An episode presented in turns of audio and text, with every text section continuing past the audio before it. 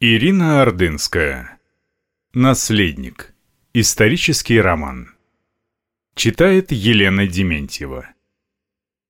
Глава 4. Царское село с 20 по 23 марта 1917 года. Продолжение.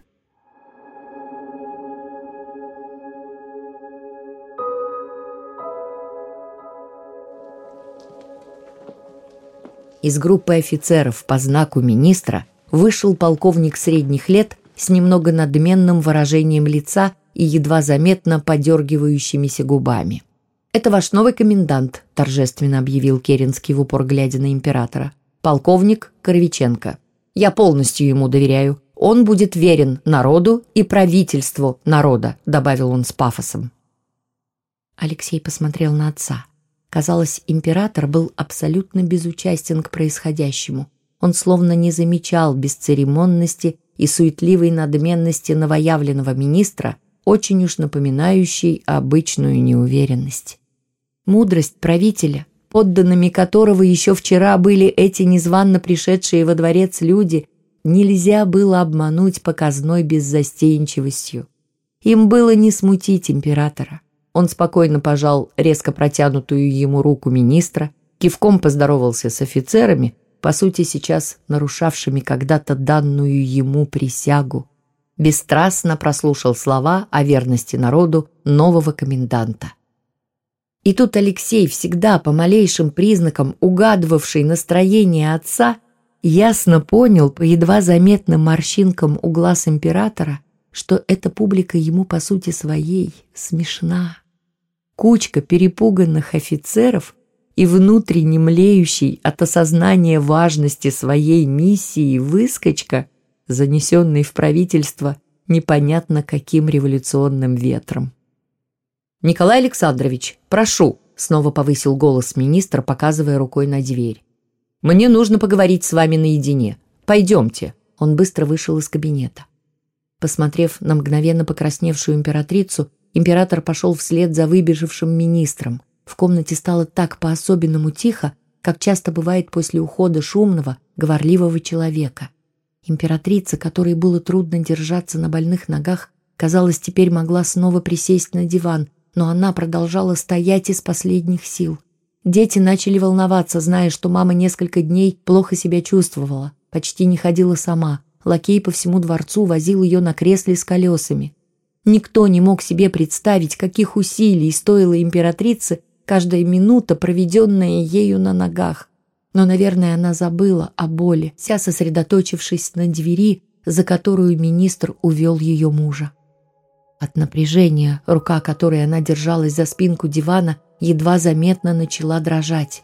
Алексей, оглянувшись на тихо переговаривающихся между собой офицеров, сделал несколько шагов по направлению к маме, но тут не выдержала Татьяна. Она решительно подошла к матери, что-то шепнула ей на ухо, императрица кивнула и, опершись на руку дочери, села на диван, по-прежнему не сводя взгляда с двери. Алексею тоже трудно было долго стоять, начинала болеть нога. Он сел рядом со старшими сестрами. Прошло не менее получаса, прежде чем в кабинет вошел раскрасневшийся, по-прежнему неугомонный министр Керенский. Император задержался. Он в коридоре отдавал распоряжение свите. Императрица и дети облегченно вздохнули только когда фигура государя показалась в проеме распахнутой двери. Министр, дождавшись, пока император подошел к жене и стал рядом с ней, строго обратился к ним обоим. «Пригласите сюда Анну Вырубову. Она должна сейчас уехать со мной». «Это невозможно», — голос императрицы задрожал. «Она больна. У нее температура, ей нельзя покидать постель». Алексей знал, как мама любит свою Аннушку, самую близкую ее подругу, которая уже давно стала частью их семьи. Отнять такого дорогого для них человека в тяжелый момент отречения, ареста казалось верхом несправедливости. «Позовите врача», — приказал Керенский. Один из офицеров, бросившись исполнять его распоряжение, выскочил в коридор. Ровно через секунду после этого в кабинет вошел князь Долгоруков, который, найдя глазами императора, застыл в ожидании его распоряжений. «Пусть доктор Боткин срочно придет сюда», — попросил тот. Князь, щелкнув каблуками и поклонившись, быстро ушел. Оставшиеся в напряженной тишине стали ожидать врача. «Так нельзя!» — снова не выдержала императрица. «Анна — больной человек. Ей после железнодорожной аварии трудно ходить, и корью она переболела вместе с детьми. Вы должны понять, обратилась она к Керенскому, встав и подойдя к нему вплотную, что немилосердно увозить ее сейчас. Дайте ей хотя бы прийти в себя после кори. Император остановил пламенную речь жены, прикоснувшись кончиками пальцев к ее руке. Она, оглянувшись на мужа, еще раз посмотрела на министра и, словно поняв, наконец, всю тщетность и нелепость своей попытки уговорить этого непонятного человека в рубашке рабочего, покорно позволила императору проводить ее снова к дивану у камина. Когда в комнате появился доктор Боткин, министр увлек его в дальний угол кабинета. Пока они там тихо беседовали, все присутствовавшие молчали, хотя к ним совсем не доносились слова разговора. Особенно не сиделось на месте Алексею с Анастасией. Однако новый комендант так выразительно и зло на них посмотрел, когда они попытались встать, что не только Алексей, но даже Анастасия не посмела ослушаться его. К счастью, ровно через пару минут Керенский громко сказал «Вот отлично!». Было непонятно, что означают эти слова, но он сразу их пояснил. «Анна Вырубова уже здорова. Доктор не против ее отъезда. Она должна взять с собой только самые необходимые вещи». «Но это невозможно», — растерялась императрица. «Почему?» «Где ее комнаты?» – спросил Керенский князя Долгорукова. Тот в ответ посмотрел на государя и сразу после его кивка рукой пригласил министра и офицеров следовать за собой. «Постойте!» – попросила, придя в себя императрица. «Анне действительно нужна помощь. Позвольте хотя бы кому-нибудь из близких сопровождать ее». «Это необходимо», – поддержал жену император. Анна Александровна действительно без посторонней помощи не сможет даже выйти из дворца обратился он к министру. «Хорошо», — неохотно согласился Керенский, недовольно пожав плечами. «Если уж так ей нужна помощь, один человек может ехать вместе с нею. Один, не больше». Когда в кабинете остались только члены семьи и врач, государыня дала волю своему возмущению. «Евгений Сергеевич, как можно?» Она не просто повысила голос, но по-настоящему закричала на доктора. Я даже подумать не могла, что вы способны на такое. Господи, где же сострадание к больному человеку, к слабому? Вы же не злой человек, отец, у вас же дети есть. Ваше императорское величество, склонился невозмутимый врач. Простите, я не мог поступить иначе. В ответ императрица только покачала головой. «Таня», — обратилась она к дочери, — «иди быстро, позови Лили, «Пойдем и мы», — шепнула Анастасия Алексею, — «к Анне, пока ее не увезли». Но стоило им направиться к двери, как раздался голос отца. «Алексей, Анастасия, пожалуйста, сядьте рядом с Ольгой. Оставайтесь здесь, с нами». А слушаться отца было невозможно. Это не позволял себе никто из детей, хотя Алексею досадно было рассматривать старые фотографии вместе с сестрами, когда во дворце происходило столько важного. «Ваше императорское величество», Доктор Боткин с низким поклоном преувеличенно официально обратился к императору, потому что императрица всячески делала вид, что не замечает провинившегося с ее точки зрения доктора. «Позвольте мне пойти в комнату к ее высочеству, княжне Марии». «Конечно», — устало махнул рукой император. «Евгений Сергеевич, идите быстрее. Может быть, ей нужна ваша помощь».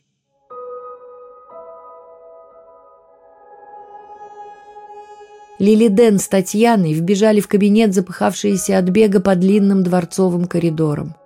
При их появлении, не сговариваясь, все находящиеся в кабинете встали. Чужих в комнате не было, и императрица позволила себе заплакать, обнимая Лили. «Они ее увозят!» — всхлипнула она. «Почему они ее так ненавидят? Что она им сделала?» «Ничего, ничего, бедная Аня!» — быстро протараторила Лили. «Ты поможешь ей, да?» — заглянула в глаза подруги императрица. «Я сделаю все, что смогу, не сомневайтесь». «Знаю. Трина поможет тебе собрать вещи. Берегите себя. Напишите мне сразу, когда сможете». Она снова заплакала, провожая взглядом уходящую подругу, которая у самой двери остановилась, обвела глазами лица государя, Ольги, Татьяны, Анастасии и Алексея. Анастасия ей подмигнула, сострив смешную рожицу. Ольга с Татьяной улыбнулись, и только Алексей не промолчал. «Лили, я буду скучать. Возвращайся. Нас ждут карты и домино. Вот мистер Гибс уехал, и ты туда же». «Ваши императорские величества, ваше высочество, я не прощаюсь», сделала реверанс перед уходом Лили. Императрица, совсем теряя силы, опустилась на диван, прислонилась головой к ноге рядом стоящего мужа. Тот нежно погладил ее растрепавшиеся волосы. «Аня и Лили...» Она прижала руки к глазам. «Сразу обеих отнимают». «Здесь дети», — шепотом напомнил ей император, посмотрев на испуганные глаза дочерей и сына. «Они к нам вернутся», — постаралась успокоить всех государыня, сразу взяв себя в руки. Через полчаса вся семья наблюдала в окно кабинета, как Лили помогала Анне дойти до подъезда дворца к машине. Следом два лакея несли их небольшие дорожные саквояжи с вещами. Анне, ослабевшей после кори, было трудно двигаться. Она с усилием переставляла ноги, одной рукой обнимая не слишком крепкие плечи подруги, а другой опираясь на элегантную трость, которую ей когда-то подарила императрица. Они обе сели в машину, одну из тех, которые уже успел реквизировать в царском гараже шустрый министр Керенский. Женщины, подняв глаза, увидели в окнах провожавшую их семью. Император с императрицей и дети, вдруг не сговариваясь, начали читать вслух «Отче наш». Господи, куда увозили этих двух женщин, столько лет деливших с ними кров и все напасти? Теперь они совсем не могли их защитить, помочь хотя бы чем-нибудь. У Алексея в молитве сжалось сердце. Аня, Лили столько раз подменяли маму у его кровати, когда он болел, и будто наказывая их за преданность и доброту, сейчас забирали их неизвестно куда – обрекая его, маму, сестер, отца на расставание с самыми преданными им людьми. «Уехали», — выдохнул цесаревич, когда кавалькада машин, в первой из которых сидел министр Керенский, а в следующей Аня с Лили в окружении солдат, цепочкой уползла со двора. «Алексей, перед обедом тебе нужно отдохнуть», — повернулась к нему мама. Иди к себе в комнату. Если сможешь, поспи или просто полежи. «Мам!» — хотел возразить Алексей, но, посмотрев на ее красные заплаканные глаза, передумал. «Ладно, полежу». В коридоре его ждал месье Жильяр. «Ваше Высочество, как вы себя чувствуете?» — озабоченно спросил он воспитанника. «Мамину Аню увезли. И Лили». «Я знаю. Очень жаль». «Зачем они им?» Оперся на руку Жильяра цесаревич, который после перенесенного потрясения ощутил слабость, да и нога у него снова заныла. Не представляю, чем могут быть полезны две не очень здоровые женщины правительству народа, съязвил Петр Васильевич, покрутив свободной рукой ус. Алексей грустно улыбнулся. Они медленно пошли по коридору к лифту на второй этаж, но у сиреневой гостиницы императрицы вынуждены были остановиться – на них буквально выпали из двери только что назначенный комендант дворца полковник Коровиченко и боцман Деревенька. «Попрошу», — полковник, бесцеремонно отодвинув рукой жильяра с цесаревичем, собрался уходить, но вдруг резко повернулся и спросил учителя, «Куда вы ведете бывшего наследника?» По распоряжению императрицы провожаю цесаревича к нему в комнату, невозмутимо ответил жильяр. «Бывшего цесаревича», — разозлился полковник. «Бывшего. Прошу вас говорить именно так». Однако просьба была сказана таким тоном, что скорее напоминала приказ. «Я не российский подданный», — в ответ разозлился уже швейцарец. «Попрошу не отдавать мне приказы. Я на службе у российского императора. Я учитель, а не подчиненный вам военный». Всегда, когда Петр Васильевич волновался, у него появлялся легкий иностранный акцент. Алексей с восхищением смотрел на своего наставника. Впервые он так ясно понял, что Петр Васильевич по-настоящему глубоко предан их семье, и так симпатично было в нем абсолютное чувство человеческого достоинства. «Бывшего императора», — фыркнув снова поправил учителя Коровиченко. «Для того меня назначили на эту должность, чтобы я следил за исполнением законов», — торжественно произнес комендант, направляясь дальше по коридору. «Законов?» — печально улыбнулся Жильяр. Но комендант, видно, решил не продолжать бесполезные прения, а, может быть, не услышал реплику учителя. Боцман, который весь разговор неотрывно поедал глазами полковника, побежал вслед за ним, кланяясь и что-то подобострастно шепча новому начальнику на ухо. Казалось, еще немного, и он поцелует коменданту руку. Алексей не смог сдержаться и от души рассмеялся. «Петр Васильевич, посмотрите, какой Дина смешной! Как он кланяется, а толстый живот ему мешает!» Толстяк-деревенька едва поспевал за поджаром полковником. Пыхтел, пытаясь побороть одышку, но не отставал и всячески хотел понравиться коменданту, назначенному самим министром Керенским. Алексею ситуация казалась нелепой и смешной. Петр же Васильевич не мог смотреть на показное унижение матроса и раньше его раздражавшего преувеличенным поклонением только прежде перед царской семьей. Он едва сдержался, чтобы не сказать все, что думает о дядьке цесаревича, но решил, что говорить о взрослых дурно при воспитаннике учителю не стоит ни при каких условиях. И месье Жильяр постарался побыстрее увести смеющегося Алексея на второй этаж.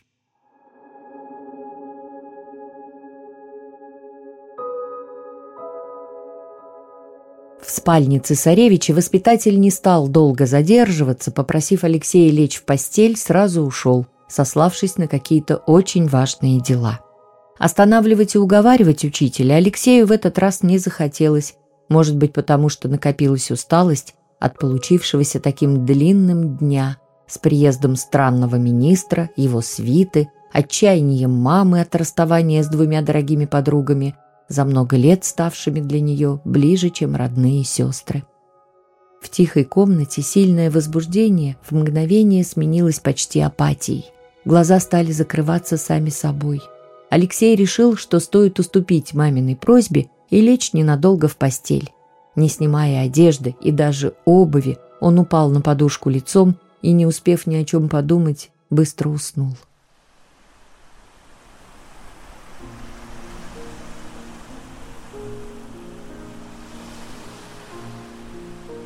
Его окружило море Ливадии. Невесомое тело уверенно держала прохладная прозрачная вода. Руки скользили в ней, ощущая приятную прохладу – Мелкая, блестящая на солнце рыбка-малек юркнула у самых его глаз, у поверхности воды и исчезла в глубине. Потом он лежал уже на берегу, у кромки прибоя, полностью отдав себя морю. Особо воинственные волны подхватывали его тело, тянулись силой за собой и тут же сразу снова выбрасывали назад на берег. Эта игра всегда доставляла ему удовольствие. Так можно было почувствовать, что море взаправду будто живое, то ли дышит, то ли просто так демонстрирует молодецкую силу. Прибой его укачивал, и во сне через щелки закрытых глаз он увидел небо, которое озвучил хохот сестер, возившихся где-то рядом – он услышал, что Анастасия снова бросается камушками, подумал, что сестры, наверное, опять строят забавные башни из гальки, окружая их такими же недолговечными стенами. Перед ним возникла такая ненадежная крепость, но тотчас волна, зашипев белой пеной, размыла старательно выстроенный форпост. Было так обидно, словно погиб настоящий город – смытый беспристрастным прибоем. Алексей также мгновенно проснулся, как уснул. В комнате было почти темно и достаточно холодно. Ему захотелось выпить горячего чая и чего-нибудь поесть. Судя по всему, как раз было время вечерних закусок. но о нем снова все забыли. Он потер руками глаза, прогоняя остатки сна, потрогал больную ногу, которая порядком затекла, так как долго лежала в неудобной позе, и, сильно прихрамывая, направился к двери, решив поискать гостиную, в которой сегодня накрыли вечерний чай. Алексею повезло. Стоило ему выйти в длинный коридор, как от дальних комнат к нему стал приближаться крохотный огонек. Сначала было не видно, в чьих руках покоится свечка, потом человек приблизился, оказалось, что это Ольга. «Оля!» — Алексей обнял сестру за талию. «Ты сейчас в моем сне в Ливадии строила замок из гальки, а потом его волной смыло». «Ты из-за этого расстроился», — улыбнувшись, она опустила свободную руку ему на плечи. «Нет, хотя жаль, конечно». Чай сегодня накрыли в маминой кленовой гостиной. Хочешь кушать? Хочу. Но еще больше хочу горячего чая. Бррр, холодно. Холодно, согласилась Ольга, укрывая плечи брата своей шалью. Папа сказал, что топить во дворце стали меньше по решению солдат. «Ничего», — успокоил он сестру, открывая двери лифта на первый этаж. «Вот пройдет март, станет тепло, потом совсем лето придет. Поедем в Ливадию, там будет жарко. В большой кленовой гостиной на овальном столе, покрытом белой скатертью, уже стояли чашки с блюдцами из императорского белого сервиза и все остальное, чем обычно сервировали вечерний чай. Сахарницы, варенье в очаровательных плошечках, мед, конфеты, свежие булочки, масло и тому подобное. Слуги постоянно приносили подносы с едой, неслышно на цыпочках, ступая по мягкому ковру просторной залы. Когда Алексей с Ольгой вошли в гостиную, там были только Анастасия с Татьяной, уютно устроившиеся на небольшом диванчике, придвинутом вплотную к камину. На антресоле, как балкон, свисавший над всей дальней частью комнаты, где любила целые вечера проводить императрица, сейчас ее не было. Ольга села на диван, присоединившись к сестрам, а цесаревич прошелся по гостиной. Сначала он остановился у столика с телефоном, на котором заботливый адъютант для императора приготовил свежие газеты и письма. Потом направился к столу и в нарушении строгого надоевшего этикета взял с вазы понравившееся печенье. Татьяна погрозила ему пальцем, но печенье оказалось настолько вкусным, что он взял еще несколько штук. Тогда не выдержала уже Ольга. «Алексей, нехорошо, потерпи». Цесаревич, пожав плечами, засунул в рот сразу все печенья, словно их у него сейчас могли отобрать. Татьяна в ответ только покачала головой. «Я есть хочу!» – с трудом глотая сухое печенье, обиделся он. «И я тоже», – поддержала брата Анастасия. Вскочив с дивана, она быстро шмыгнула к столу и схватила из вазы первую попавшуюся конфету. «Да перестаньте вы!» – повысила голос Татьяна. «Как маленькие!» Швыбзик, сядь на место!» Однако Анастасия только быстрее понеслась по гостиной, чуть не сбив с постамента белоснежную мраморную скульптуру девушки, очень нравившуюся императрице.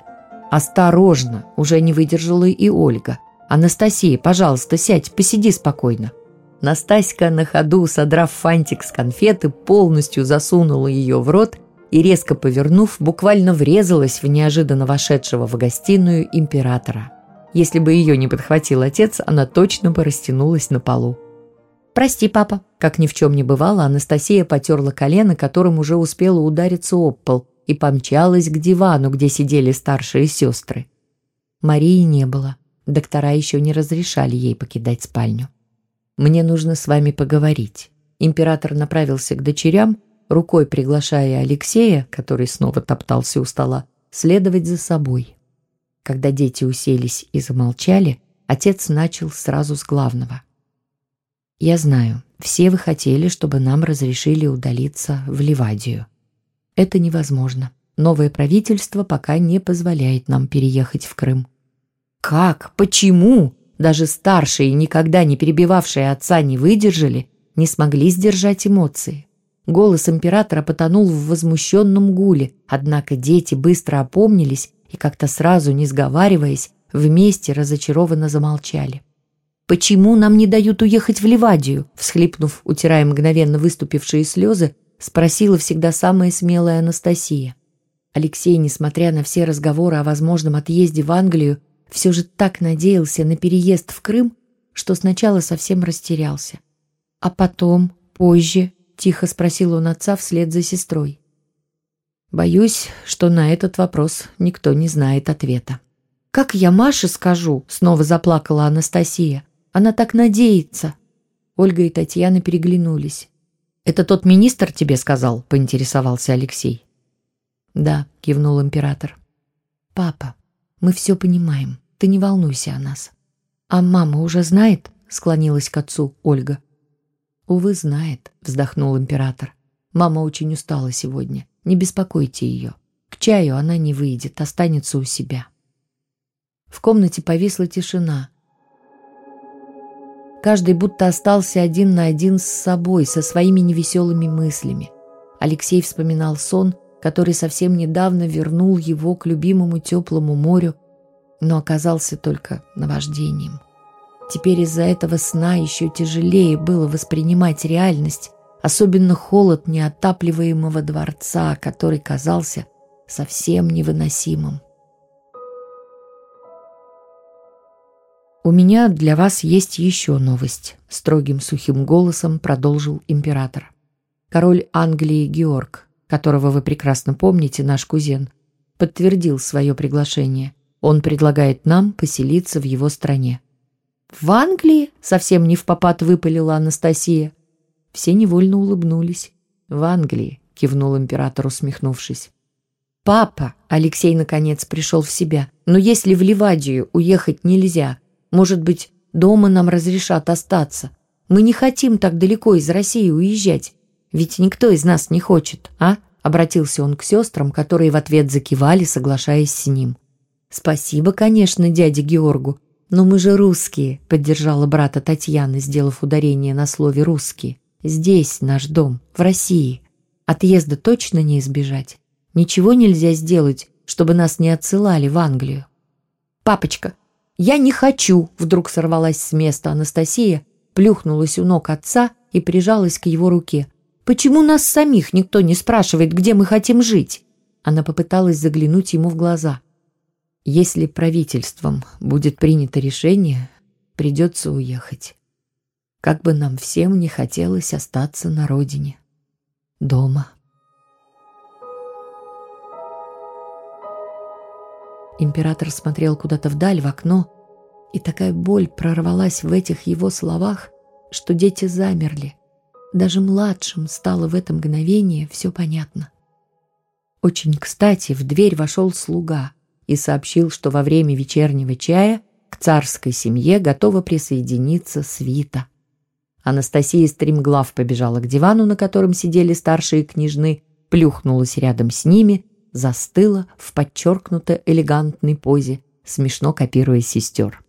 В комнату один за другим стали входить члены свиты, приближенные к императорской семье, немногочисленные оставшиеся при императрице фрейлины и члены свиты государя-императора.